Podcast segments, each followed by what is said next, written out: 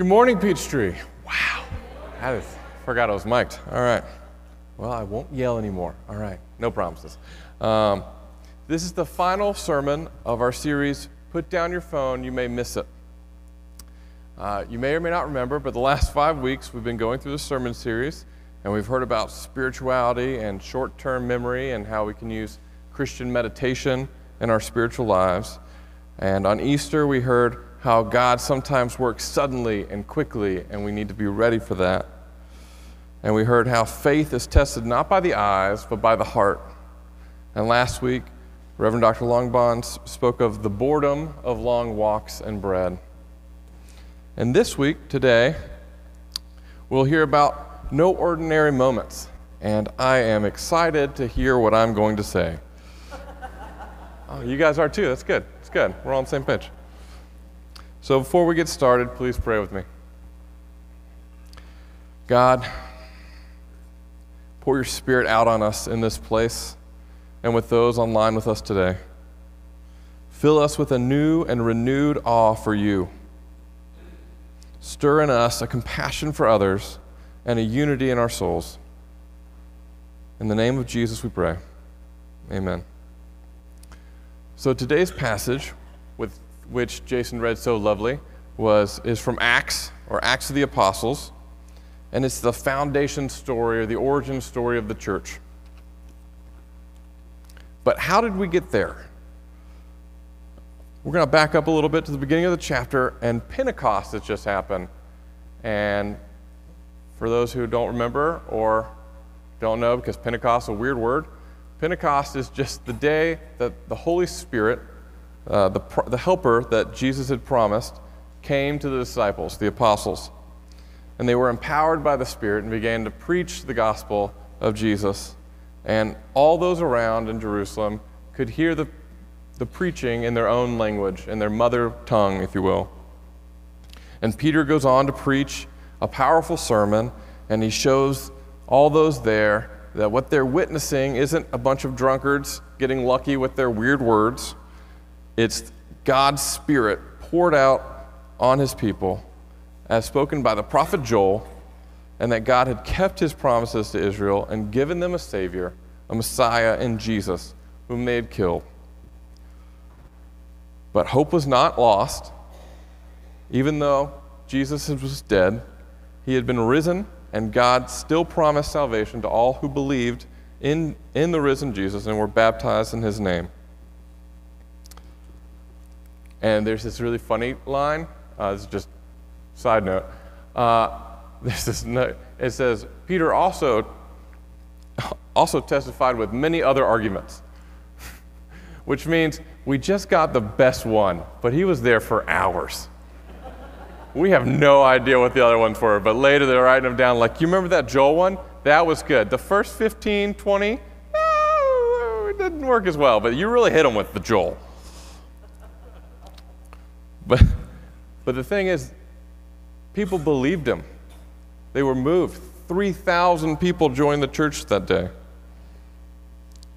And so I called it the origin story. It's the origin story of a church. And what is the first thing you think of when you hear origin story lately? Genesis. You and your sweet holy self. The rest of us were thinking superhero movies or Marvel or DC. But yes, Genesis as well, origin story. It's a great one. But superhero movies, or when I asked my wife, she said villains. You need to talk to somebody. But think of Batman, you know, his origin story is he watches his parents be murdered and he grows up, he's vengeful, and then he becomes, you know, Batman. Or Spider Man. He's a nerd, He's studying science. He goes, he gets bitten by a radioactive spider, and he becomes Tony Maguire.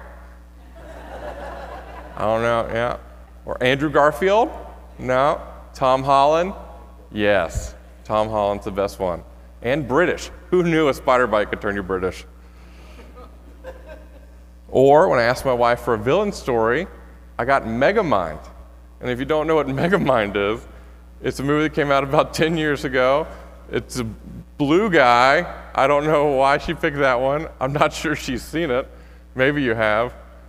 Uh, but she wanted me to tell you actually what she thought of was Bane from Batman, but she didn't. But movie companies have made billions and billions off of origin stories because we love to know what makes people tick. Why are they acting that way? Like, why did Bane become this weird dude with a mask on his face who's big and, or I like the 90s version where he's all like got hoses all over him. Like, why did he become that? Like, why is he working for the bad guys? But sometimes origin stories are also just these, like, they explain trivial quirks about us, like why someone picks their nails or why my lucky number is nine. So I wore nine on all my sports uniforms, jerseys, whatever you call them. Uh, it's also on all my lotto tickets. And uh, I try to get it in all my numbers. My phone number has three nines in it. Yeah. Because when I was born, I was born on September 9th, 1989, at 9 p.m. I weighed nine pounds. In one rendition of the story, it was room 109, but that's changed numerous times. I don't even think that hospital has room 109. But as we call it in my family, I was a, a big brain boy, and I was like, oh, look at all these nines. That must be my lucky number. And so from then on, I just use nines on everything. Or sometimes, origin stories are used to reinforce good values or a little bit of propaganda. Um, in America, we have the founding fathers. A lot of good things they did, but also a lot of questionable stories. Uh, the history is not really there. The one that came to mind which I'll be honest, I had to Google it to remind myself exactly what it was about, was George Washington and the cherry tree. Yeah, I saw someone mouth it. Uh huh, yeah. George Washington and the cherry tree. And the story goes that George Washington, when he was six years old, was given a hatchet. And he does what a six year old boy with a hatchet does he goes and hatchets things. He goes and chops on his father's cherry trees. And his father's very angry. And he comes to him and he's like, Did you chop, like, who cut my trees? Did you cut my trees? And the six year old with a hatchet goes, I cannot tell a lie. I did cut those trees. Who else was going to? Of course, you cut the trees. But it was to show that he had this honesty and this hard work, and, and it was to show the Western values. And it was also made up by his biographer in the fifth edition of his biography. like, I need a new story. All right, I got a good one. Let's go with this. So, the purpose of origin stories is to explain why someone acts a certain way or what their motivations are, or it can be to explain some weird, silly idiosyncrasies, or they are to remind us and call us to be who we're meant to be. Or maybe sometimes they do all three at different times. So, what is the point of this story? Why, why did Luke decide to put in there this opening part of they devoted themselves to the apostles' teachings and fellowship and the breaking of bread and the prayers?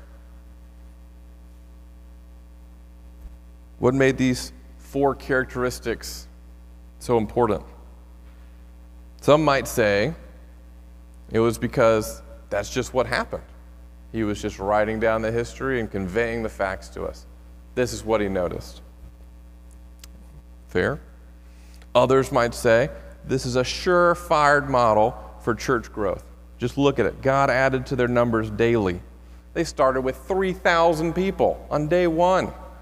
I'm sure if we stay in here long enough, we can get them to come in. Yeah, online, Jared told you, you can still come in, all 3,000 of you, and come join us. Or, as I think, these four characteristics are, are a sign of a healthy and authentic community of Jesus followers. I think that just like those first Christians, the first church, once you accept Jesus for who he is, your Savior or Messiah, and you submit to his teachings, You're going to have a love and a gratitude for God that naturally starts to grow inside you. You're going to remember just how much God's love has done for you and that God still loves you and provides for you every day.